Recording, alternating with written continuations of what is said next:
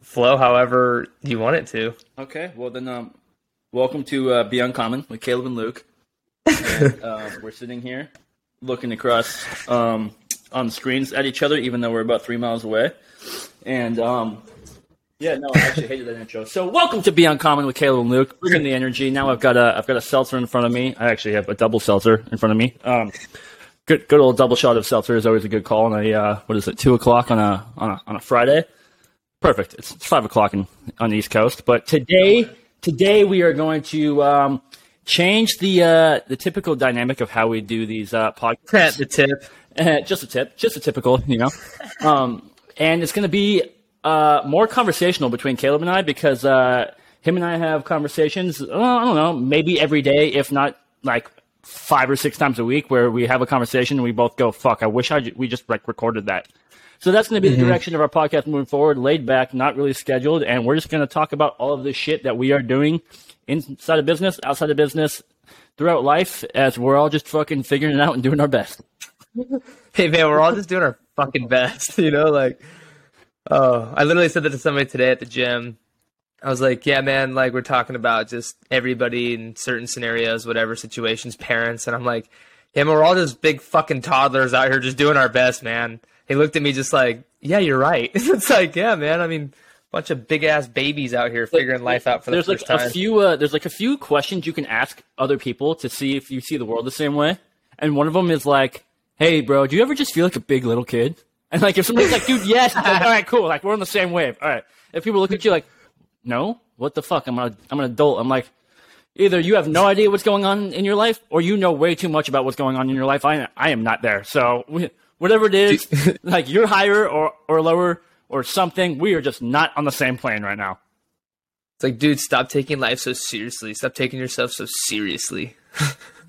Yeah. Oh my god. I'm thinking of one person when, as you said that to me. And fuck. I know, person. I know. That person can Oh, I said a, it. a Um, huge raw bag of dicks. Um, but there was a uh, paradigm shift this last weekend, as we talked Was about. twas a paradigm shift. There was multiple. It was a paradigm shift. I'm, I think I'm constantly just going through a paradigm shift my whole life. I swear to God, it's like every day Yep.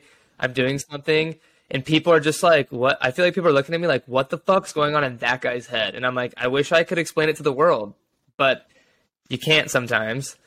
Yeah. I feel like, I feel like there's no 2021 was a paradigm shifting year. It's just like every single day. Would I would I feel like I've been waking up just like learning new information, new data about who I am, about what I want, about what I don't want, about what I love and what I don't love, and like I'm like getting mature enough to like change how my viewpoints and decisions on things as I get older.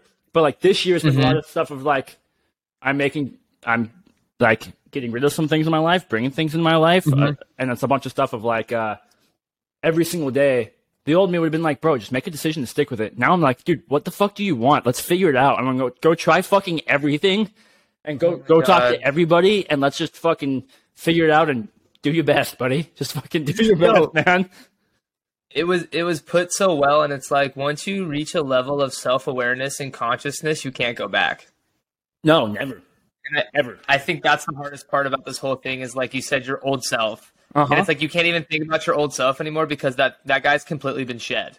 Like, and, and his opinion has nothing to do with anything anymore because like you're at this new state of of yourself and consciousness, and like every day I feel like something happens to the point where I'm like, holy shit, this like I'm connecting dots every single fucking day, and I'm just, it's a constant like shift Yep. of everything, and it's like the weirdest shit ever. And Um, I had a conversation with somebody yesterday, and uh, it was somebody that's known me since you know I was like eleven or twelve, and we had we are having this conversation uh, like about this type of stuff, and uh, I was like, God, twelve year old me would think that twenty four year old me is such a fucking asshole, and then and they were like, honestly, twelve year old you was a fucking asshole. 24 year old you is fucking awesome. And I was like, that's so weird. I was like, how I thought my younger self would view me now, and they're like, dude, no, you, were- your 12 year old self, you were a prick, dude. like, I'm like, oh, so funny. super weird how like other people view me, and like now I have a Yeah. more insight to myself because someone's like, no, bro, like, and one of the reasons, like, when you were 12, you had no boundaries for yourself. Like, you were too nice to everybody all the time, and you were, Yeah. and you like, and then all of a sudden you would snap and get angry and you'd be a bully. And I'm like, yeah, You're talking about me? no, me. That's Or what the, you? this is what the Oh, person was telling me. You were saying you. I was like, what the fuck? No, so so this is what Okay. they were telling me, and uh, and I was kind of like, wow, yeah, I feel seen right now because that's totally true. That's exactly what fucking happened when I was like Good, twelve and good. thirteen, and now they're like, yeah, you have such clear boundaries of like what you do with your time and who you spend your time with. It's like you're Mm-hmm. way cooler than you were when you were twelve, and I was like, that's awesome because uh, I spend time with like only like five fucking people I want to. Like, Yeah, legit. and one of those people is actually a Great Dane. So like, very clear boundary in my life. That's that's very valid. That it, that is another person. So. Yeah. it- oh, for sure. Gibby Gibby deserves to be a person for sure.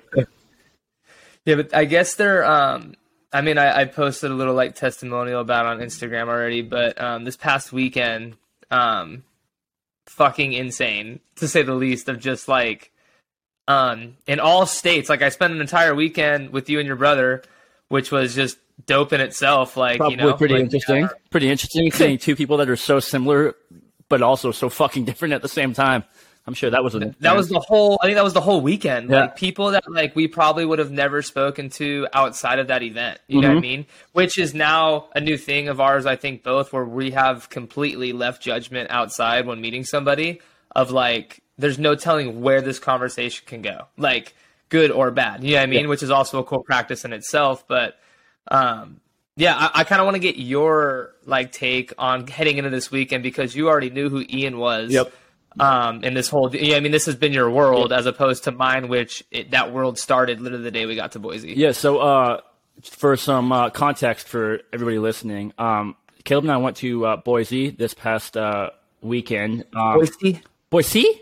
Um, that was my first time ever in Boise, uh, and it, it was first off beautiful city, incredible. Everybody's so fucking nice and super weird being from SoCal, and then going there and people actually being as nice as everybody says they are. Super interesting. But we also we went with my brother Matt, um, who is a brilliant business owner, gangster, one of the top three smartest people like I've ever spoken to. Um, obviously a little biased there, but also No, I second that. I also always introduce him as like uh, the far less good-looking brother of the two of us. That's how I always introduce him. And every time it's like, hey, it's not really funny anymore. But all right, keep going. Uh, but it was awesome. So Ian Stanley is the uh, was the host of what uh, an event called Almost Passive Income, which is the name of his company. Where he's partnered with another brilliant business owner, uh, Cam Forey, who that guy is for sure one of the smartest people I've ever met. Cam is and has one of the wickedly- dopest beards. wickedly intelligent. Um, I mean, so is Ian, but the entire um, idea behind this is um, it's a business uh, event, it's a marketing event, sure, but it's about um, wealth creation and um, building up your income. Uh, there's stuff about investing. There's stuff about email marketing. There's stuff about general marketing. There's just stuff about sales. That's all of that stuff, sure, right?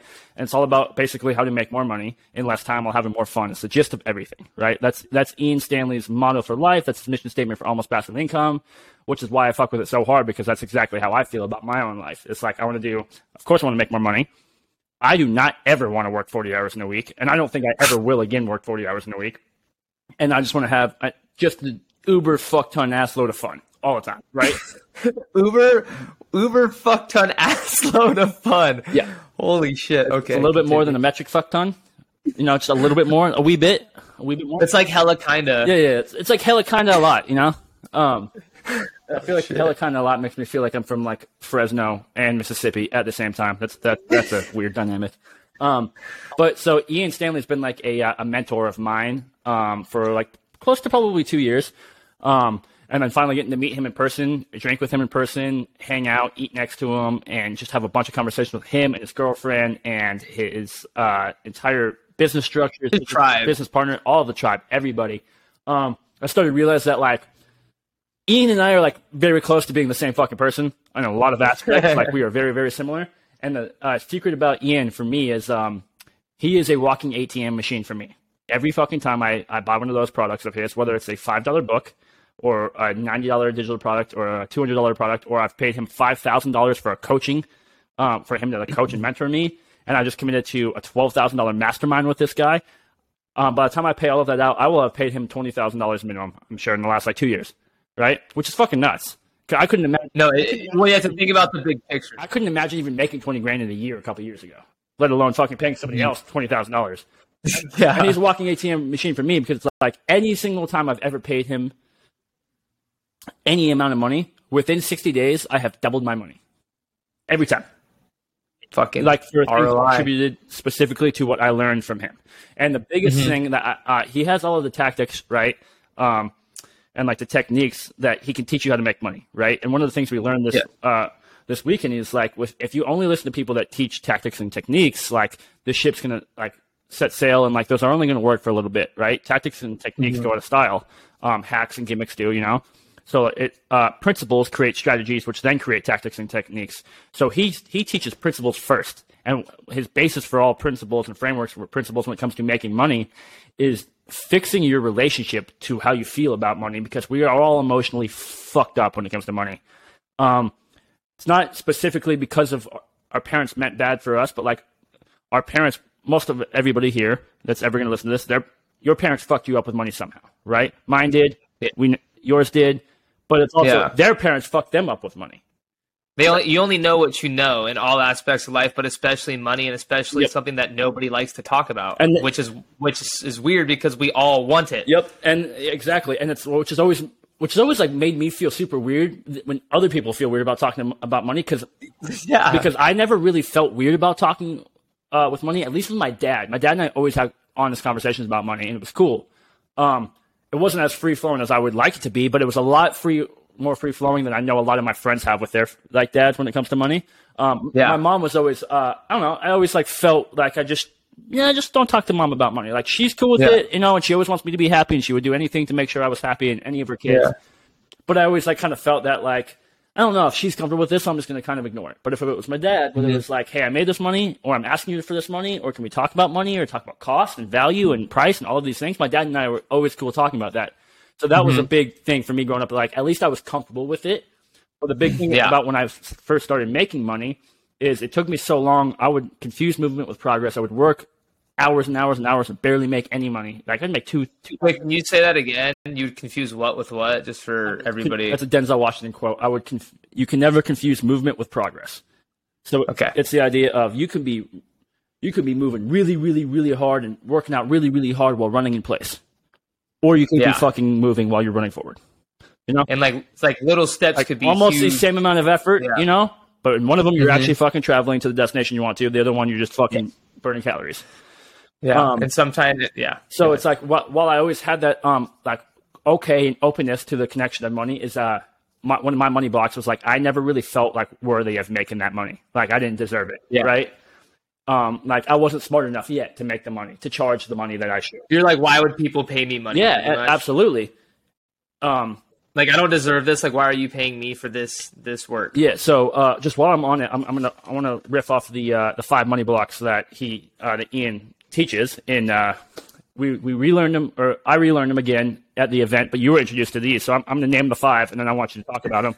Um, Okay. so these are five money blocks that Ian Stanley from Almost Passive Income um, taught me. And once I, I went through some deep, like emotional, like coaching from him, uh, group coaching, where like he, we got to the root of like, why the fuck are you literally blocked from making money? Like you are blocking yourself. Um, And the first one is uh, people think rich people are assholes. Um, Which is that one I know a lot of my friends think. That was never mine.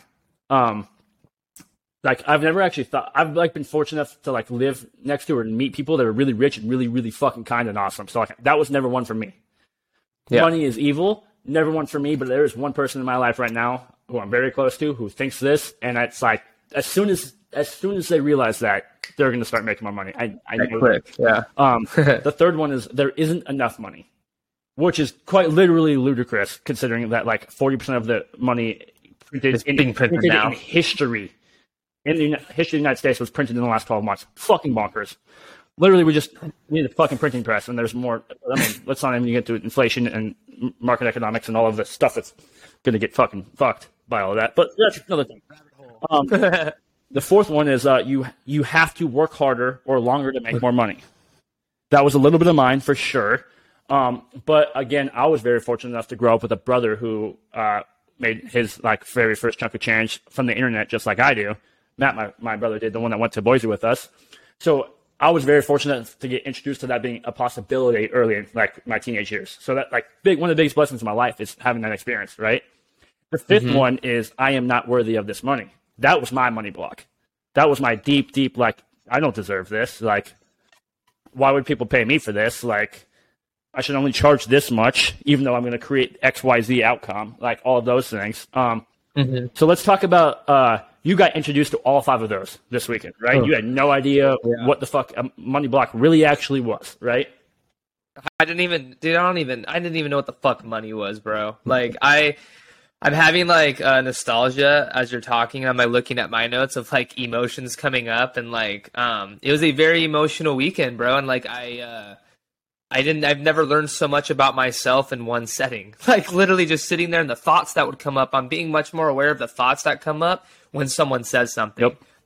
And then dissecting that thought, like, of where, where did I learn that? Why did I think that way? You know, and um, so trippy, but yeah, the five money blocks. So the rich people are assholes. I don't say I'd, I'd think that. I just wasn't around a lot of rich people. Yeah. Like I didn't really knew. I didn't really know what what it was like to be rich or have like money. You know, like my parents worked their ass off for us to to get what you know what we could, but it wasn't like you know all the things that you see rich people fucking you know doing. So I, I just wasn't around it. So I wouldn't say that that was really a thing for me. Um, but when I saw wealthy people and I started to growing up, I was like, um, I want to be like that. Like I want to have that shit. I want to have nice stuff for my family. I want to be able to give back to the people that gave back to me. Mm-hmm. So um, money is evil. Um, there's like a weird concept I feel like that comes up for me of like the top one percent of like the world, which is like just a trippy thing, I guess, yep. of like how much they really control with that money. Yep that's the only thing that that that uh, I feel like money is evil. That it's the people behind the money that is evil. It's not actually money. It's if your intentions are good with money and you're a good person. Just like Ian said, if you're a good fucking person, being rich is only going to make you more of a good person because yep. you're going to give back. Wealth just, just amplifies evil, who you are. Yeah. Yes. There you go. Wealth amplifies who you are. I fucking love that. Um, three, there isn't enough. Um, I've never thought of that. I mean, I just I just felt like maybe there isn't enough in certain arenas or like fields that you want to go in, so you might have to pivot into a new one. But um, I feel like there's money to be made everywhere in, in, in different aspects of life. Um, work harder uh, or longer to make more, and that this one is like hits me to the core because I feel like as an athlete, I grew up on input equals output. If you go run X amount of routes more than uh, the other guy, then you're going to have this outcome in the game. You know, like all this fucking what if situations with sports of working hard, not working your opponent, and all this kind of shit. I mean, we'd go to the gym at five in the morning, go to fucking practice, and then go again at night. Like we were just, we thought more was more. Oh, if I hit arms every single fucking hour of the day, they're gonna, you know, like so the whole less is more concept. I've just started adapting into my life. Like I was the whole yin and yang and balance, and I, I had none of the feminine. I had no. uh sense of feminine self, like of the balance and the everything was order and structure and work and blah blah, you know, and you get it back. So this is this is my biggest money block, and um, I guess that kind of ties into I'm not worthy because you don't think you deserve. For me, it's really hard to accept things I haven't put in work for. I think that's like the, the, the weirdest concept for me. It's like wait, like I didn't have to do anything to make this money. Like my whole thing was, yeah, bro, you want to go D1, you have to fucking work now, you know? And you want to get on that field, you have to force that coach, force that coach to see you, force him to put you into the game, leave him no choice. You know, everything was control. I control my effort, I'll control the outcome of my life. That's how I am fucking wired. Like, mm-hmm. I don't understand and he used to, I'll bring up like my boy Kyle Sweet, my roommate all through college, like grew up together, and he's the smoothest dude I've ever met in my life. Like shit just like flows for Kyle, and he, and it seems effortless for him. Like, and I noticed this in college, and I'm like, no, this dude is just living the balance of knowing when to work, knowing when not to, and, and like, and when I'm like, why is he not just like fucking running routes all day? Like, why is he not just working out all day? You know? And it's like that was my mindset. So that whole concept of, of the work harder and input equals output um, is definitely just one of my blocks through life. I wouldn't even say money, you know what I mean? So, in just heading into another riff that we can talk about was we did a lot of meditation at this event, and this event was fucking crazy, bro. Like, just the things I did not expect to happen happened, you know. Um, so we did a lot of meditations and shit, and the word that kept coming up for me was surrender. Um, which I have a terrible time doing. I mean, I have scars to prove it. I mean, I remember before the game, my first game at Nevada, before I'm about to go out there, Coach Chang, my receiver coach at the time, goes, Hey, bro, just let the game come to you today. Just let it come to you. Like, you're always forcing, you're always trying to be the best all the time. Like, let it come to you. And then later that game, I blow up my fucking knee and miss the season. And it's like, yeah, bro, if this isn't a lesson in its fucking self, but every time I just take my foot off the gas a little bit and just let fucking life take the wheel, things start to work out. Um, so surrender came up, and then you told me to read the surrender experiment. So all these crazy things like started from this weekend, Yep. and they're starting to snowball. So Yeah, and to riff off of those med- meditations, which is like those are some of the most, uh, which is all the meditations we we went through are all the ones I've been doing for the last year, and they're all from Ian Stanley, and he does the voiceover. Um, he's half British, half American, which makes him sound Australian. That's always a joke. So so he has like one of those cool, unique voices. Uh, especially for us being being American here, it's like uh, people have accents. exactly. Uh, but the, uh, for context for listeners, uh, they are like imaginative visualization meditations. So like you have to visualize yourself in a room and then walking down into a path, and then like you have to envision all of these different things. But um, out of the four that we did, three of them at the end of it, or towards the end of it, um, there's some type of way that you get to a, a book or a piece of paper or something, and it, he says, reveal the message. And then all of a sudden, like whatever pops into your head, whether it's a, an actual saying, it's a single word, it's images, anything, um, that is part of the entire experience of the meditation. And for some people, they don't see anything, which is a block because either people are, are a afraid of what they're going to see, or b don't feel worthy of what they're going to see, which is part of uh, like the idea of working through the worthiness. or learning. trying too hard to see it. Yeah, exactly. Like forcing something, and then all of a sudden you, you think twice about it. Like, oh, did I force that in there, or did I think about it, Yeah. or did is that what was supposed to happen? You know. So I have a really fucking crazy experience of that this weekend. Um, so the very first one, uh, when I went through that experience, the word that popped up for me was "go" with an exclamation point. That was it. Only thing I saw, and I was like, okay, cool, but uh, fucking go where? You know, like I was confused, but like open to it. Right. Later that day, we did another one. I'm confused but open to it. I love that. I love that fucking line. I'm confused but open to it. It's gonna be my answer for a lot of shit. now. yeah, it's my answer for fucking life, everything in life. Um, if it's not yes, it's I'm confused but open to it. Um, so the second meditation we did, I then I, uh, it was the same type of uh, meditation experience where it's like you reveal a message and it said go exclamation point, have fun exclamation point. and that night we went out and had a good time and we got to experience Boise and we got to just see like the architecture and the buildings and uh, the temperature in Boise and just like how people dress and just people watch and just like you and I No, we were we were deep in the psyche of Boise. Yeah, like, we were fucking. but it was like one of those things True. like where like the objective was not to meet anybody, was not to go and drink with anybody like from the event. It was like purely to experience Boise with my best friend and it was fucking awesome. You know, it was fucking Yeah. it was fucking fun. And it's funny because like we didn't really do anything. No, we but- just fucking walked on the we sidewalk came together. We literally just yeah, walked on the sidewalk and just people watched. Like literally, we, we walked like six fucking miles that night. And it was but we awesome. soaked it in. Yeah. I've never felt sick. more more present. Yeah, And then, uh, so the next morning, um, after I was for, sh- I was on like three and a half hours, pretty fucking hungover, which was awesome, considering the next meditation. Uh, what I saw at that point was, or it was like reveal the message, and then for some reason, nothing. I had nothing that was revealed, and I was kind of like, that hasn't happened for a while. Like, you know, it was like I feel like a whiskey dick myself. like nothing's happening, you know. And you're sitting, I am a whiskey. dick. yeah. And then all of a sudden, after like two minutes, um, because it's part of the experience, is like you hear the background music, but he actually doesn't speak for a little bit, so he lets you experience everything. And out of nowhere, what pops up is go deeper. And then three seconds, I shit you not, three seconds after I see go deeper in my mind, Ian literally breaks his silence and says, okay, go deeper. And I was like, bro, what? What? the fuck are you doing inside my head, Ian? Ian, get the fuck out of my head. So then, uh, so that was three of the four ones. Uh, all, yeah. Uh, thanks, thanks for the candy. All three of the uh, all three of the ones where, that asked for you to see something, I saw go in every single one of them, and the fourth one had that it wasn't like a reveal the message type of meditation. All right, so that, um, then Sunday was the last day that we were in Boise. Um, you and I didn't go to the third day of the event, um, and then my brother did. So I couldn't sleep that that morning. I was on like three or four hours of sleep again. It was thirty, like it was thirty-seven degrees, I believe, outside Yeah, and there was a beautiful walk right by our hotel, right, um, right by a creek. It was green trees. It was so Boise, and it was fucking unreal. what? Unreal. Said unreal. Yeah, it was fucking e- epic, right? Beautiful is something you cannot find in in Southern California, right? um, like a beautiful thing for Boise. It was, you know, whatever. And I just had this weird urge. It was 37 degrees. I haven't been in 37 degree weather in fucking, uh, like, I don't know, five years. I, I took a two mile walk with my shirt off. I was shirtless and jeans walking and I felt fucking warm. It was super weird, right? And Bliss. it was like one of those walks where, um, you know where you're walking, you're looking where you're walking, like physically you know where you are, you're not going to run into something, but you're so lost inside your head, you like re realize where you are and you're a fucking mile further, right?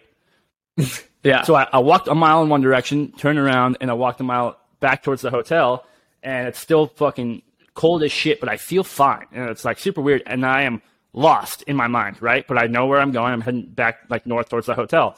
And I was thinking about the word go and why that was literally in uh, my meditation three all three times and i was kind of like tripping out about it. i'm like dude like, what does that mean and then once i like realized like oh shit like i like re- realized came back to reality where i was walking i fucking shit you not i am under the bridge where it, is graffitied to my left i am literally three feet away from go with the flow i'm standing in front of the word go i shit you not and i literally took a picture of it and it's now my fucking lock screen Yep. on, my, home, on my, my phone I don't know what it means.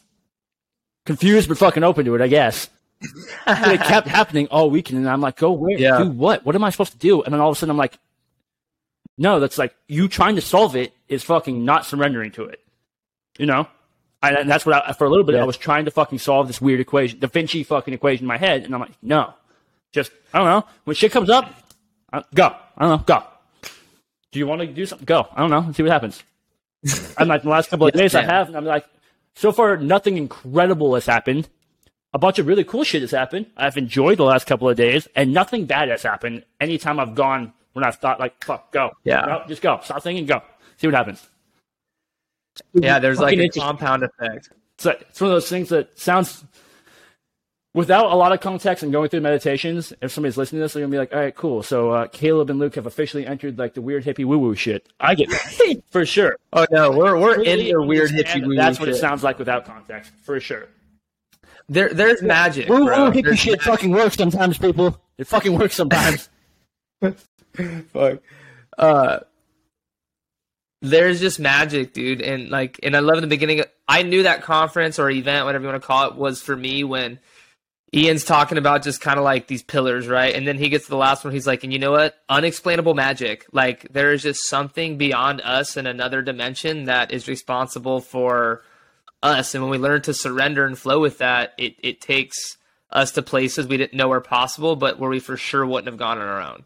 And it's like this hard concept because it's like we we just want to control everything, and we get so mad that the things we can't control, we're only mad because we can't control them.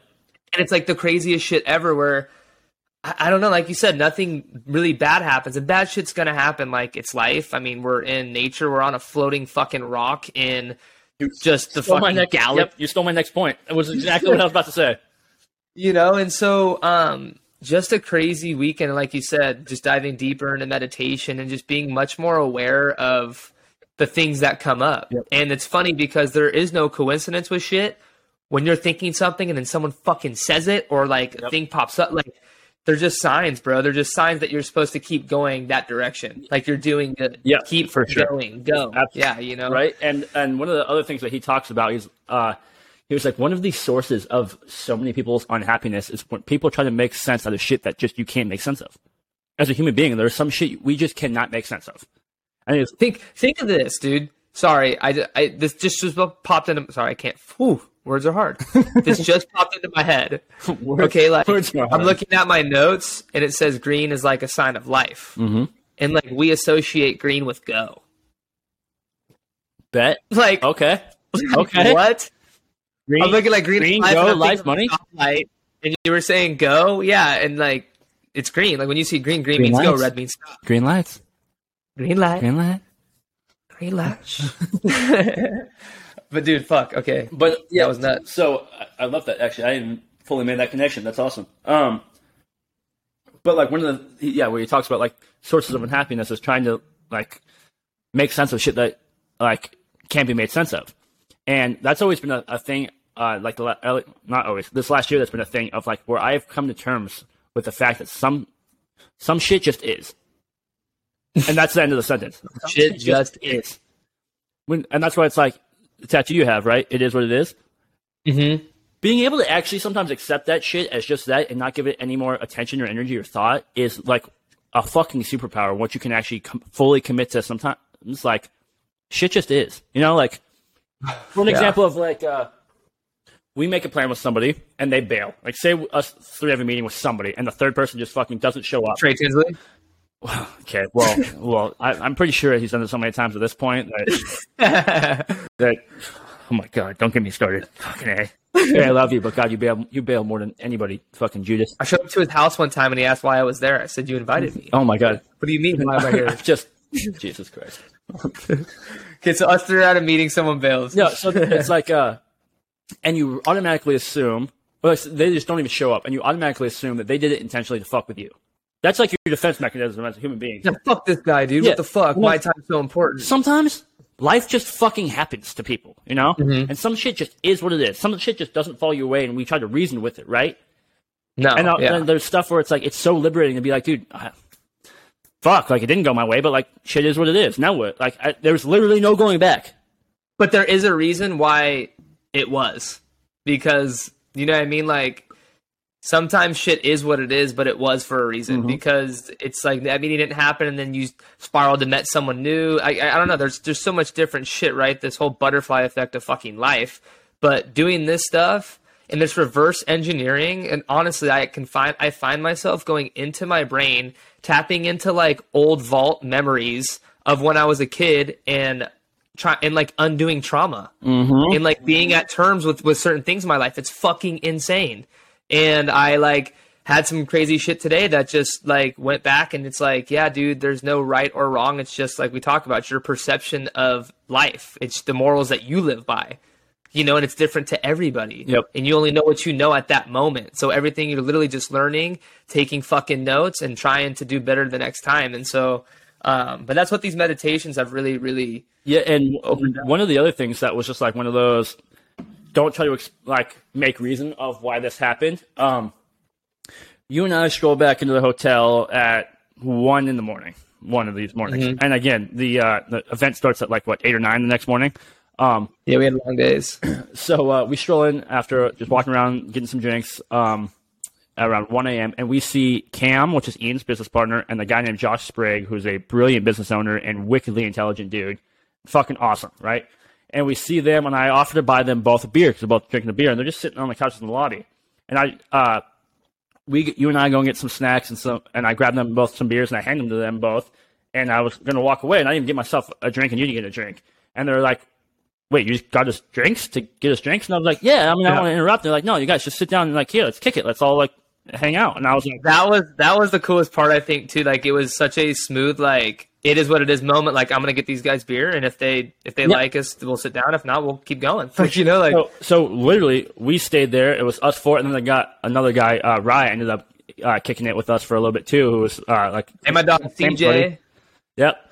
And then uh, CJ came up too. So, uh, so we, we just kicked it and talked life and business with them. Deep, deep, deep life shit with these two people that we've never met. And we connected so deeply. We, we spoke till three in the morning and we had all been drinking that night. And it was awesome. It was great. And one of the crazy things about it was for some reason, like I've heard this before, but I've always heard it to people really close to me. So hearing it from really two successful businessmen that I look up to, we were talking about what it meant for them to be fathers as businessmen Oh yeah, and like their mm-hmm. kids.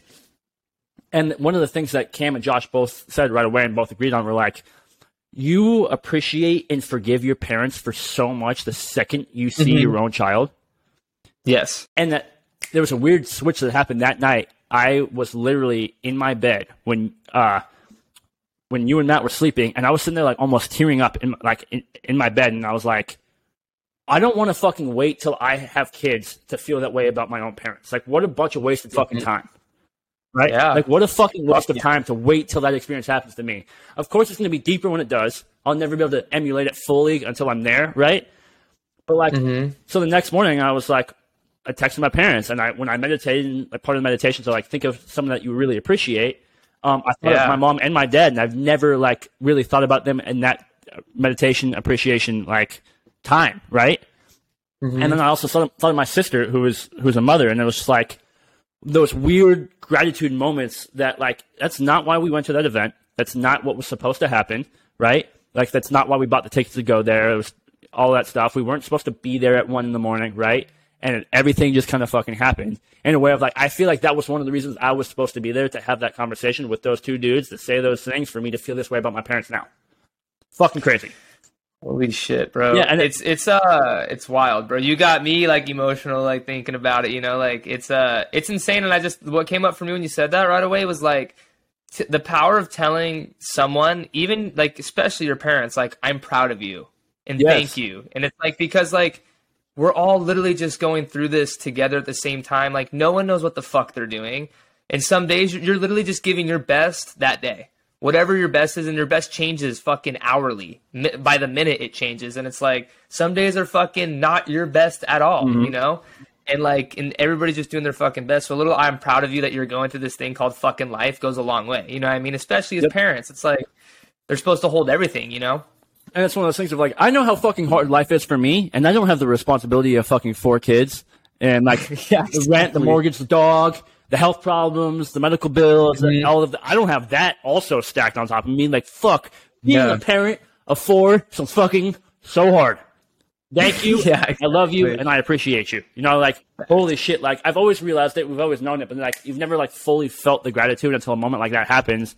So I was literally Mm-hmm. sitting there like, what a waste of time if I like wait until it happens for me to feel that way and tell them that. You know, like what the fuck waste of my life and their lives. Like what the fuck.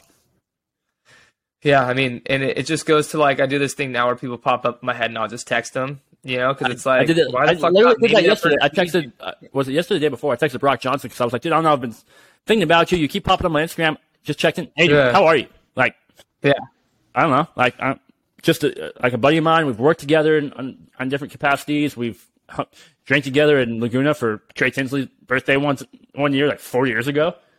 So it's like one of those things. Like I don't know why you're on my mind, bro, but hey, how you doing?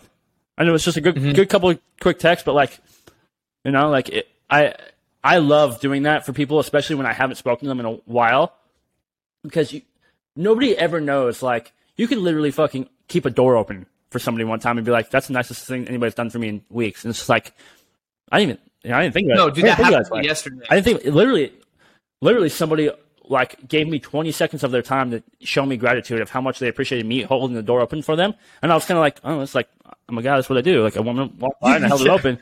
But like, I've like sat there and thought about it in my car for like a minute or two. And I was like, what is she going through right now to where like that little show of gratitude meant that much to her? You know what I mean? Like, or what, Exactly. what is she not getting in her life that she deserves? Oh my God, that's like, that's fucking sad to me.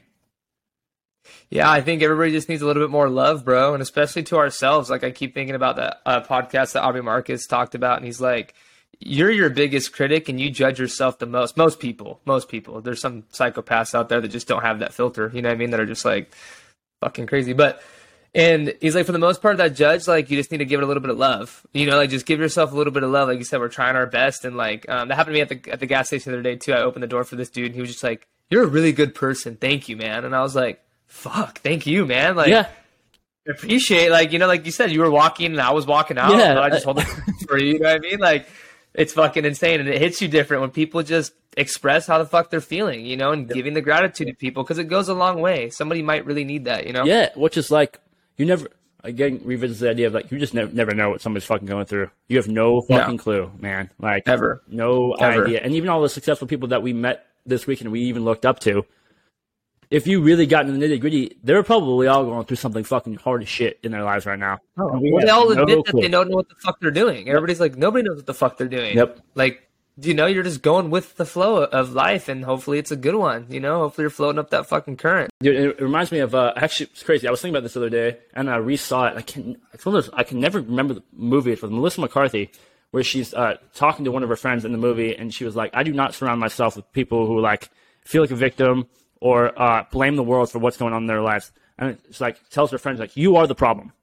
You are the problem Yes. in your life, but you're also the solution." yes Like, fuck, that's heavy. Especially coming from Melissa McCarthy, where it's like she's so funny all the time that like you almost wish a different character in the movie fucking said it because it, land, it would land like deeper. Like if Denzel said that, would have been like, fuck, that's a tattoo right now. Fuck, I'm doing that now.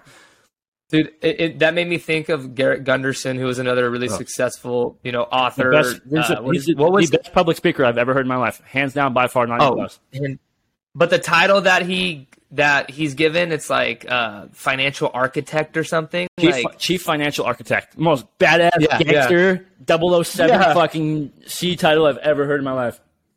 But he got up there and went on this rant, um, which was a pretty much about like people that are just so into like the fucking news and politics and shit happening in other countries that you literally have no control over and it sucks and it's life and like but you're letting that dictate how you feel now in the present moment when you have all this opportunity in front of you, you know, each day and it's like Uh huh.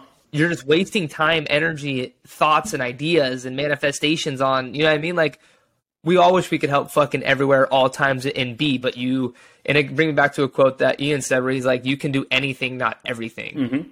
You know, you want to make your, and the best part about Garrett's speech was like, he's like, you want to make a difference in the world, start with yourself. And it's like, back to fucking Notorious B.I.G., where he's like, man, I want to change the world. And P. Diddy's like, yeah, in order to change the world, we need to change ourselves. Like, you got to be the best version of yourself, not worrying about other kind of shit. And that's some shit that I'm going through as far as clarity. Like, what the fuck am I going to do with my life? You know what I mean? Of like, which avenue are we supposed to go to? And until you find that, and you're the best at that thing that you found, you're not helping anybody out. You know what I'm saying? Who who said the quote? Be the change you want to see in the world. Come on. Fuck, be Come the, on. be the change you want to see in the world. Tupac? No. I was going to say I'll give you a hundred bucks if you get this answer, and that was I wish it was Tupac. No, it was Gandhi.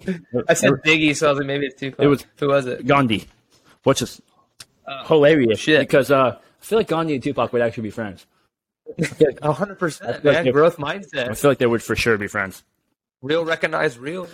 And dude, so another uh, recognized real Gandhi and Gandhi and Pac would be a hell of a freestyle. Oh my god, Dude, he would flow, literally. that would be yeah. He would flow while on a fast. That sounds like like a being really lightheaded. Um, also, another big topic that we talked about is the idea of luck. Luck is fucking interesting. Yeah. and luck Yeah. exists. It is an actual, real, tangible thing. Absolutely. Um, and uh, I'm gonna go through all six of them real quick too. All six like versions of luck.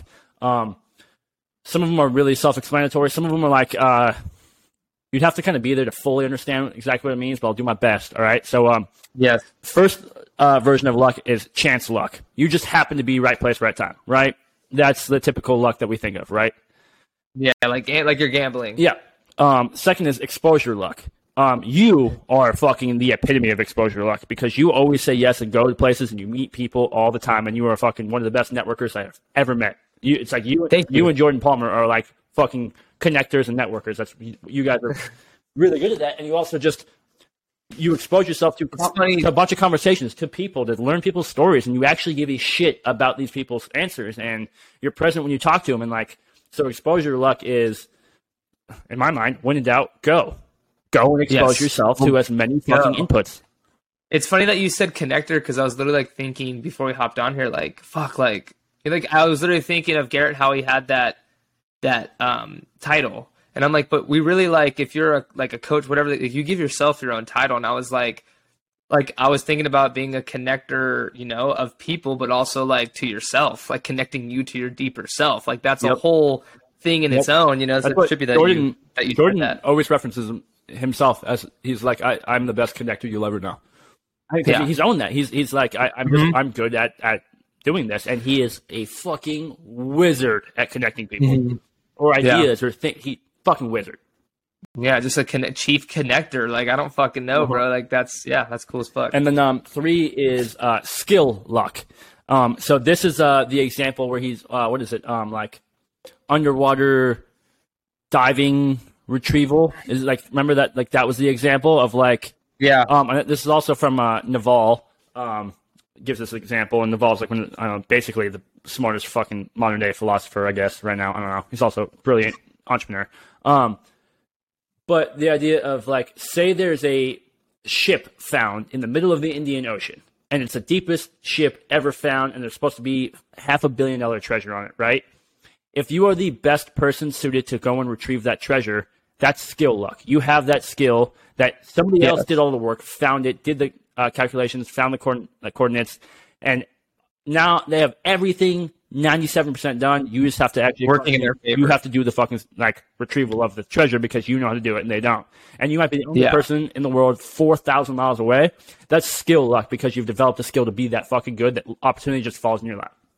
That's like I think of Odell Beckham Jr. Like I mean, his crazy one-handed catch is like, oh, that's a lucky one-handed catch. Like, no, that's that's thousands and thousands and thousands of hand-eye coordination drills and catching the football and doing repetitions of you doing crazy shit, perfecting your routes, perfecting your craft of catching the ball because that's your number one job as a receiver. And when you happen to work on those skills day in day out and invest in those situations like that occur where you throw your hand out and it sticks because you've worked on that situation so many times that it looks lucky to the blind eye Yep. Um, fourth one, I'm just, I'll say it, and I want to know if, um, because I honestly think that, uh, I think this is one of the times when I actually got up to pee because I had about um 18 cups of coffee every single day because I was, not gonna lie, I was pretty hungover every day. Um, in a really, really great proactive way too. Um, fourth type of luck is pattern recognition luck. Do, do you have notes on that? Yeah so for me like i relate a lot of things to football but pattern recognition to me is watching film like if i'm watching film and i see that every third down they come out great and cover two Great fucking example. So I run a cover two beater and score, but at my position, I'm running, you know, the middle of the field bender who I know is going to get the ball. I know I'm scoring. I set myself up for that because on third down, they go cover two. I'm at that route. Or like, you know, you're just making the odds better in your favor because you're recognizing a pattern. Like, oh, every time we run on third down, Yep. it's it's a first down. So I'm going to continue Okay. to run on third down to push my luck. Now, what I'm now I'm starting to think about it is it's this idea. Say you are playing baseball and you're on first base, and it's the fourth inning, and you realize when you were watching the entire game with the first three innings, whenever there's a runner on first base and there's 2-0 count, the pitcher throws a curveball in the dirt. Example, right? So you're sitting there and there's, uh, on first base, and say it's a 2-0 count, and your your teammate's sitting behind you, and you're on first. You might be the slowest person on the team, and you fucking steal because you saw the pattern and you recognized Yeah. it, and you're safe yeah. because there was a curveball in the dirt, and the catcher couldn't pick it, make the transfer, and throw you out at the same time. That is pattern recognition luck. it's very analytical luck. Yes. I feel like. Yes, and that's so he's he. And what's funny is that he says like beginner luck is not a it's not technically like a, a thing it, itself. It's actually more of chance and exposure luck is what beginner luck is, because uh, but he explains it in Ian explains it like a beginner's luck is you do not recognize patterns, so you're actually like. Uh, like A wild card. yeah, it's you're a wild card. You're you're the dangerous freedom type of luck of like you don't know what you don't know, which puts everybody else on the edge of like, oh fuck, you look at this entire thing differently than me because I've been in it so long. I'm too close to the problem. Yeah. So that's like when someone goes up and like throws a dart and hits a bullseye on their very first dart ever. Versus somebody who's been doing it for a long time, they think about their mechanics and they think about like, you know, is there a fucking fan on in the bar? Is like, I don't know, is Johnny drunk? Am I right? But like, Over analyzing and then everything. somebody comes up and just fucking looks and throws it. That's like my mom, like a couple months ago. And it's not technically beginner luck because I'm sure that my mom was a she was a pool shark. I'm pretty sure Sue was also a dart shark. But uh, she came up and she fucking double bullseye back to back within like five darts, and I was like, "What the holy dick just happened to me?" And I was like, "I'm Dude. With, within like five rounds playing to my mom, I was like, I'm down by, we're playing 301, and I was like, dude, I have like 273, and you have like 11 left. What the fuck just happened to me? Dude, Minnie is one of the most. Yeah, remember, one we played we played last year, and Minnie fucking smashed us playing darts. Dude, she well, She she's a good dart player in darts. general, but like she is like beginners. Like we went to Vegas for the first time, both of us, and she just hit jackpots. All kind like gambling is not my thing. I never fucking win money. I'm just she, yeah, she's such a guy in Vegas. she's such a brilliant fuck it. Like, what's the worst that could happen? Yeah. I could fail if I didn't try. Great, I could also Yeah. fucking I could also fucking win. Like uh, that's a, most people that's, a, don't. that's a secret weapon. most people aren't even open to the idea that they could possibly win. And Minnie walks up to a table or grabs a dart and goes, "Yeah, that could happen, but I could also fucking hit a bullseye." Boom. Exactly. Game over. You and I are sitting there like, "What the fuck? We just got roasted playing darts." And and that's the thing I wish I knew even back playing ball. Like the scariest guy to fight against is the one that has nothing to lose. You know what I mean? Like Mm-hmm. when you play, there's there's a certain factor, and it's scientifically proven. There's theories, all kinds of shit of like the not give a fuck factor when you're playing competitive sports, or when you're playing like when you care too much, or when you're chasing things too hard. They just seem to never fucking come. But when you surrender, let your skill and all this other kind of expo- all that kind of other luck take over. You're not trying so hard, and you really don't give a fuck about the outcome. You end up just doing great things. Yep. And uh, absolutely. The fifth one is what you call only you luck. And Ian gave himself as the example for this. And it's uh say there is an event that uh, or there's there's four or five events, right? And the first event just needs a public speaker about anything. Cool. Fucking anybody can do that. You don't have to be lucky to be chosen to do that. Say it's a business, marketing, sales, income event. Okay, that narrows it down a little bit, but cool. There's still a million fucking people that can talk about that. Say it's all it's the business marketing sales income event and also you want somebody that can teach meditations. All right cool. Now there's only like 30 people right that that you want to be the fucking headline speaker for that. Say it's all of those things and you want them to be a fucking and you want to see if they can do a stand-up skit at the end of one of the nights. There is two people in the fucking planet that can do that that i know of and they were both at the event this weekend ian was one of them Yeah. and garrett gunderson was the other one who are Yeah. both wickedly intelligent, both make a shit ton of money, both love life, and both are also fucking gangster ass comedians, and they both are working on fucking specials right now. And Garrett just recorded his; it's already done. It's gonna drop soon, and Ian's working on. it. I'm pretty sure to drop one on Netflix in the next year or two. Like Super fucking dope. so gangster, right? But so if somebody wants to hire somebody for that event, one, you can charge a shit ton of money when you do all of that because you're your own lane. You are your own. You are a category king because you were the fucking one that made that category. You are you are now the fucking best in that, right? But that creates only you luck because yeah, people are going to be asking other people to say, hey, do you have a reference that can do A, A, B, C, and D? And it's like, yeah, there's only one person. So then all of a sudden he gets a bunch of incoming opportunities, and it's like people are like, dude, you're so lucky. It's like, yeah, cool, but only you luck is. You create yourself, though. Only you luck. You actually manifest and create yourself because of the work that you put in to be who you are. Yeah, the skills, the exposure, all that adds up to being you, and that's what being uncommon is. That's what he said. Be the only, which is like, yeah, be the only one in that lane. So the mm-hmm. luck just happen. Like you are that person. You're the one person people go to. You're a pioneer in that lane. And the quote that he said was, "It's better to be different than it is to be better." So it's better to be different than it is to be better. And uh, Have you read that from my emails yet? I haven't. No. I'm still catching up on all yours, Oh man. yeah, that's that's that's the number one rule in sales marketing and life is don't be boring. And the easiest way to Yeah. be boring is you do not have to be better than anybody. You have to be clearly different. bring something different to the table how can i add value you know that's the whole thing of um Yep. i mean that's literally how i even made a career in football i just like lied and said like yeah i can hold field goals like just be different like what is everybody else not doing like doing this doing that like find your own lane find your own niche be that fucking guy you know And that's like uh, why Jordan Palmer and I have always been such good like business partners and work together so well. And um, when people always talked about like I've I've overheard people like make fun making fun of his NFL career. Cool. First off, he played eight seasons in the NFL, bro. yeah what being I- a I- one I percenter There's only been one time where I've said something to like defend him because he doesn't need it. He doesn't care. I've never even told him this. And literally, it was a dad, and I was like, "Bro, you you fucking manage Kinkos, and he played eight years in the NFL. I'm not disrespecting what you what you do when you provide for your family. It's not it at all. But like playing down that this dude served eight years in the NFL, and he only played 62 snaps over eight years. That is, he admits publicly that is a record that he will probably that will never be broken. Someone to play that long, that with that few of actual gameplay, and that's longevity bro Think about all of the, the league minimums of how much he gets paid to not even actually put his body in like le- he doesn't practice in all the training, of course, but like to put it in legit physical harm's way.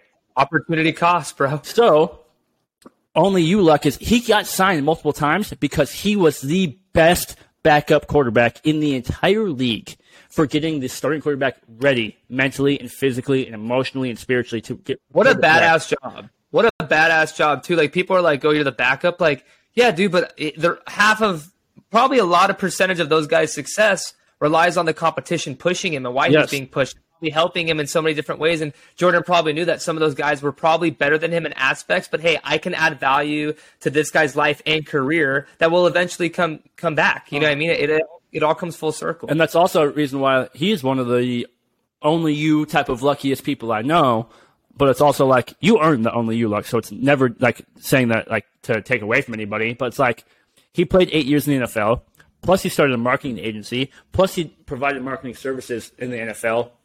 Plus, he like he always goes to events and was uh, grew up in Southern California. So there's so many different things that he aligns to make his own category. So it's like if you were in the NFL and wanted marketing contacts and wanted to sign with brands, and you came to Jordan Palmer, who was the back like at the time like the backup for the fucking Titans, like in the NFL quarterback grand scheme of things, yeah, sure, he's he's either referenced as Carson Palmer's youngest brother, yeah, younger brother, or the backup for the Titans when it comes to football.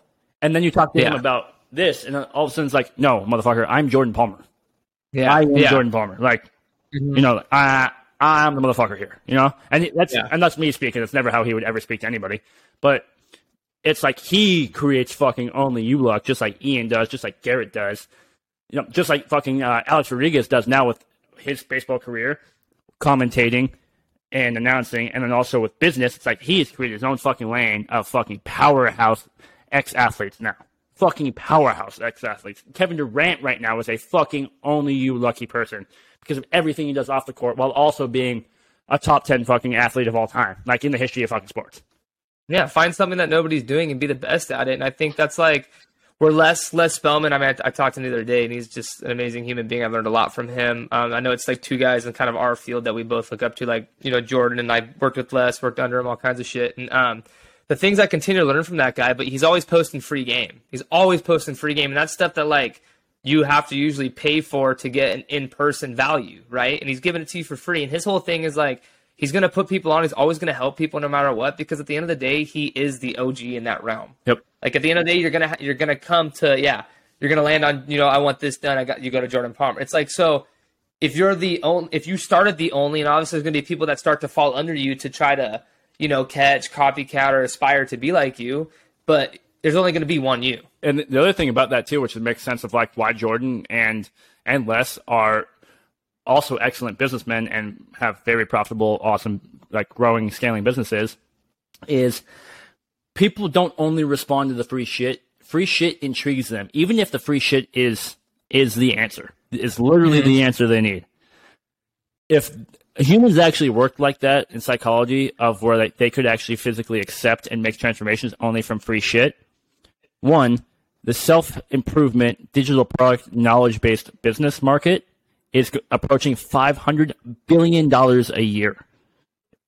By 2030, it's supposed to be half, like, it's supposed to be half a trillion dollars a year. That's fucking crazy. Okay. That proves that, like, that, that proves that exact idea because it's like if YouTube exists now, which has all of the free answers we all somebody hasn't has uploaded a video that gives the free answer that we're all looking for in any part of our lives. It's on YouTube right now for free. Literally, But humans don't work that way. Right? no, it's trust and experience. But it's also you have to commit. And the best way to commit is through an exchange of currency. At least the best way like or uh, currency, services, some fucking commitment. If you just give you're given the answers for free, there is you have no skin in the game to make any transformation. Zero. yeah, And that's going to be be true to the end of time. and the accountability to take action i think is also the kind of deal too which i think i, lear- I learned a lot from ian in that sense of he was talking about you know like the groups that he has and the people he has and that he's going to surround you with if you join his groups. And and it's um it's insane because it is that accountability factor. Like yeah we talked about all this stuff and you learned it. How are you putting it into action? That's something that we talk about with matt Coman, who's one of our mentors of like you know now apply it. Make a promise to yourself to apply this. And i think like i talked to les the other day like i said and we talked about it's all in the experience as well of the in person. So you get the free game and then the experience of how I'm being told to apply it and how you connect to people, how you communicate, your energy, your confidence when you deliver it. Like that's the tangible things that people forget about if you are your business. Yep. You know, if you are a life coach, a speed coach, or trainer, whatever the therapist, you have those things that make you you that no one else has. And being confident and secure in that is giving away free game and helping others around you, even your competitors, because it comes full circle. Yeah, and the other thing too is that I I think that um, we, Ian started off with like uh, the idea of uh, principles being like the operating system, right? But the idea of that uh, no single person's operating system is, is the exact same for as other people. Literally anybody, like even my, my brother and mine and, and me, we grew up in the same environment. Um, ninety-seven percent sure that we're from the same parents. I don't know. Ninety-seven percent sure. Never hundred percent sure. I don't know. Like, how sure are you really? Yeah, I don't know. It's a conversation over Thanksgiving with my parents one day. Like I'm not too courageous to have. Um, but so it's like you also have to know yourself and how you commit to transformations, right? And how you can commit to doing the work.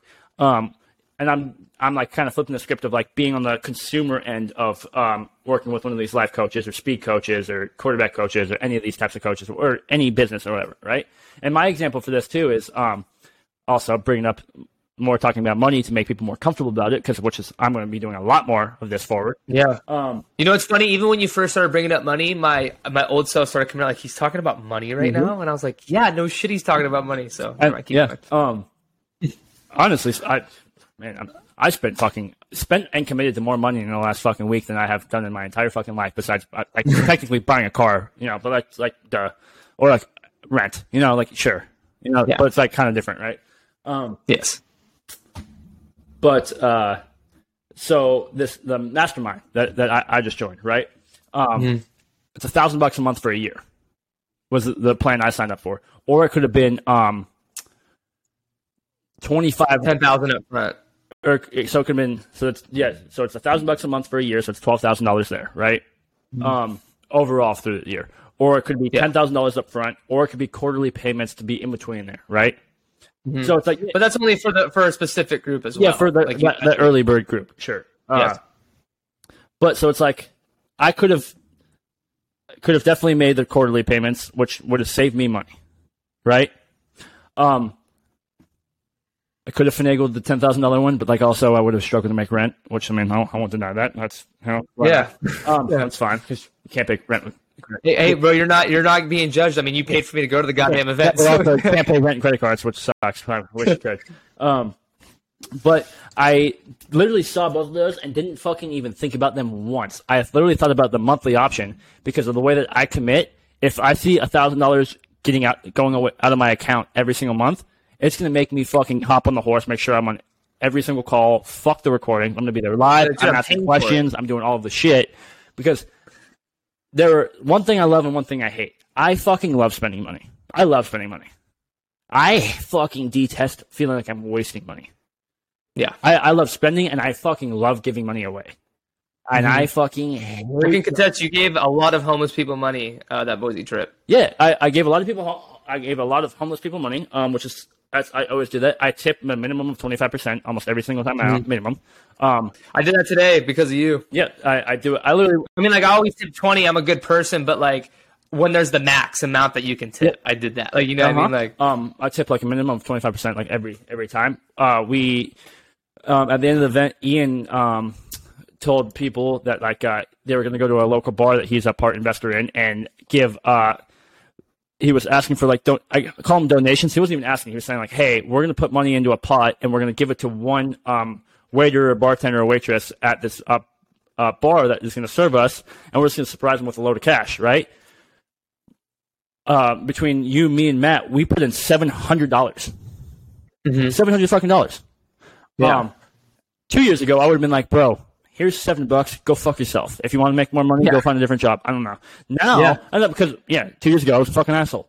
Still an asshole, but I'm, I'm a more friendly asshole. It's totally fine. But uh, now it's like I think about it differently, way differently, right? I was at uh, the movies.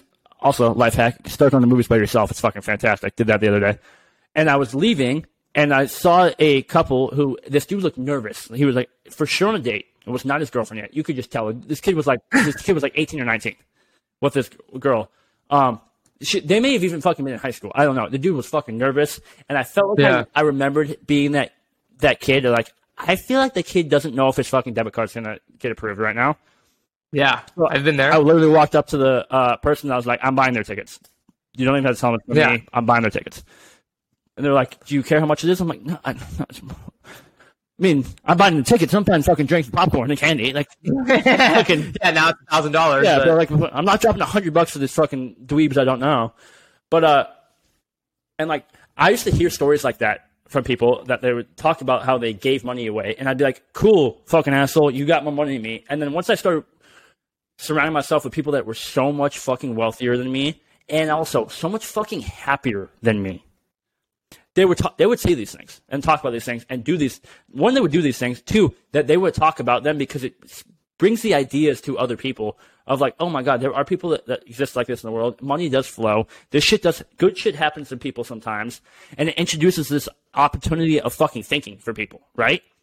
So I used to fucking hear those things and be like, cool. this dude's an asshole because he's telling me that he's better than me by saying all of these things. And it's one of those things. If you hear what I just said and hear it that way, I am so empathetic to that, and I so understand. But as we talk about money more and more, especially you and me, as we'll get into it, and we'll start to earn more, and we'll start to talk about our levels of income in a in a way that makes sense. Uh, you're going to hear this a lot more and more, and be like, "Oh my god, actually, they don't mean that. They they are not doing this for them. I am doing this literally to talk about it and bring it up to other people. To Yes. people to hear understand it. It's like it's like the idea of like talking about sex. It's like how we're I was just I was just saying that. how fucking kids are created. Like, Yeah. Just fucking talk about it. Like Well, I'm gonna. I like. I wanted to to bring this up earlier, and I forgot too. But like, um, well, about like the the sex and money thing. I even put that I wrote my first email out the other day. Um, thanks love to, that. to you and uh, to you and Ian, and I even put in there like, yeah, I might talk about money and sex because like, why not? And you know what I mean? And um, and not even sex being like, I watched me and Minnie watched a Sex, Love, and Goop on Netflix. And it's not even, it's not just about sex. It's about energy. It's about word of words of affirmation. And it's about the sexual presence that we all have as fucking human beings. It's not like weird shit like, you know what I mean? Yep. Like it's, it's, it's so taboo to talk about in culture. Like, and it is up there with money. But, um, it's always it's it really fir- made me uncomfortable when people are uncomfortable talking about sex and money to me. Yeah. which ma- might So- make me weird to other people, but like it controls fucking everything we do and think about. It sucks, but also that's kind of the fucking truth. And what's helped me with that is, um, on my birthday, uh, me and Minnie went to a fucking nudist resort. Gangster. And, um, And you also it was funny because you also told the story to Ryan Sheckler, which we'll get into another time. Yeah, we, I, yeah, I did tell the story to Ryan Sheckler. Um, and, and you know, when you say that, it's funny. People are like, "What the fuck?" But then a lot of open-minded people are like, "How was it? Was it awesome?" And it's like, yeah, it was incredible. Like you walk in and people are naked, and sure, like you're gonna feel um, a little weird at first, the first ten minutes. Then when you realize everybody is trying to be on the same page vulnerably and like be open and like letting you see them for who they are, and if you think you're beautiful, you have to accept all forms of, of human beings, shapes, sizes, old, young, new, like, and just have love for being a fucking human. But also, I mean, to open that up and like making you not feel weird about sex or being naked, and it's natural. Like clothes are fucking weird, shoes are fucking weird. It's not natural at all to wear clothes or wear shoes. Like unless weather permits it. Yeah, no. It's Yeah. actually technically not at all. I drive shirtless in my fucking convertible all the time because I'm like, bro, why would I n- neglect the sun being here and giving me this energy and sun and joy and fucking light and heat? Like, exactly. why would I fucking neglect my primal like need of that by wearing a fucking Mm-hmm. shirt that I'm also that I'm sweating through like an asshole and smelly like an asshole? Yeah, fuck it, dude. Like, Fuck it. yeah. It's fucking. I'm not gonna lie, I just turned my fucking AC on, but that's a good call. That was a way better call. No, but um, but just opening up, opening up like all those thoughts and words and emotions and like because you don't know unless you fucking try. It's like yeah, why not? And we loved it. And yes, I'll definitely be fucking back. And like it was just an experience that some pe- people are so. I'm not saying everybody's got to go to a fucking resort. You definitely should. But it's things that people are like. If you find that weird, it's like you're just not open enough yet to the to these topics and have have had enough experience talking about that stuff to find that it's okay. There's no fucking judgment and no one really cares about anything ever. I was, dude. I've been been telling you this, but also like, I don't know what it is. I was so fucking strong about not getting lost in the TikTok world for so long. Last ten days, I'm not gonna lie, my ass is fucking in the algorithm. I am. I I have been spending way too much time at night on TikTok. um, just I got got hard. I'm not even gonna it, like deny that. You gotta get got. Um, I feel like a 13 year old girl. Like I got got on TikTok hard. Um, but one of the so like it makes me think of that like your experience of that's how I'm like processing it of like your experience of like realizing like if we're all here, we're all going through this weird shit. uh, Like when we first walk in, right? We're all going through it, right? And it was like this kid posted something on TikTok, and I don't really struggle with anxiety. Sure, I've had a couple of battles with it here and there, but I don't like continuously struggle with it like I, I know a lot of people do, right? And this the kid said something, and also the kid was like 17 years old or something in this video, and has millions of likes, which means it has millions and millions and millions of views. And he probably has no idea how many fucking people he helped with his maybe like parody type of TikTok. And he was like, uh, if you struggle with anxiety, just imagine and also realize that like most everybody else is actually like have an anxiety attack thing because they think that you have it more together than they, than like they do. And like if you Yeah. if you realize that like your anxiety decreases, and a bunch of I read a bunch of comments were like, bro, you actually have no fucking idea. And he said it like kind of jokingly, but like kind of not jokingly and serious. But a bunch of people are like, you actually have no fucking idea how much this helped me. Like mm-hmm. realizing, like, Yeah. bro, everybody's just fucking trying to figure it out. I, like what I told you this weekend in life, but also especially in your bank account, but especially in life, there is no fucking scoreboard anywhere. Nobody knows what the right answers are. Nobody knows what the wrong answers are. There's not. Hey, it's it's eight to seven the, on the bottom of the sixth. Like, no, that's not fucking there. It's not fucking 37-17 at the end of the third quarter. There is no fucking timeline that we are all aware of. There is no score we're all aware of. Nobody Each can moment fucking is you- Nobody can fucking tell you what is the right or wrong answer for your life besides fucking you. And then the other thing is like why I fucking hate the word mistakes is because you only define a mistake after it's happened. Yeah. It's so unfair to, to yourself. It's the most unfair fucking battle in the world. It's literally the most losing battle you could ever have with anything is reevaluating something after it happened when now you have all the fucking factors. When you had to make a decision when you didn't have all the factors, it may have been right, it may have been wrong. It may have just been fucking you did your best then, and now you're living with the choice you made. That's the only fucking thing that happened. Mistakes aren't made, fucking choices are made, and we all we all move forward. Fucking makes me so angry when people like Mike also it's so hard to realize that like you know? It's fucking hard for people. It's hard for me. For sure. as shit. It's hard for me too. I yeah, you never. I mean, like you said, all you have is what you have in that moment to base decisions, decisions and choices off like of, and yeah, then 2020 you can put a vision looking plan. back. Yeah fuck everyone's got 2020 blind people have 2020 vision looking back. Shit. That might not even be okay to say. I said it. Fucking wrote me. But no, it's true, man. I mean, I think we could mic drop the mic on on that topic. Um, of like. that one i'm not gonna lie that one, that one got me No, I love the rant because it's fucking true, bro. All you have is, is what you have right now to make these decisions that you think are best for you in these moments. That's all you fucking have. So, what's best for you in this moment is to uh, listen to this episode and to continue listening when Yeah, we just there's a- fucking do this once a week. um, I have two more small things. Um, honestly, think that we can actually get into like some of the Gary Gunderson talk later as like an entire fucking episode. Uh, 'cause yeah, was I- crazy. I have. At most, I took like a third of a page of notes per speaker. I took two full pages of notes when he spoke for like fucking half an hour. That was crazy. I've never taken notes like that. Um, Yeah. But two, actually, no, three little like random, actually four. Fuck, this was such a great event. Holy shit. um, I have a bunch of random little quotes that I'm just gonna say. Um, cool. so I, I'm gonna say them, and I want like your 30 second fucking reaction to them because it's like random Okay. thing people said. Money wants to flow. Ian said that. How does that hit you? Um, what I got from that was when you restrict one side of whether it's spending, earning, whatever the case is, and you put a limit on it, or you grip it so tight, you you cause you don't get blood to flow. You don't get it to, the money to flow. So stop squeezing it. Boom. Um, your subconscious mind is scientifically proven to be 33,000 times stronger than your conscious mind. You don't even know what you know and how to do it, and um, Yes, that's exactly right. and That's what I let that think of it. subconscious come forward to find out what you really know. Okay, I love that. If you think money is a scarce resource, it is one. If you think, if you believe money is an abundant resource, it becomes one. It is.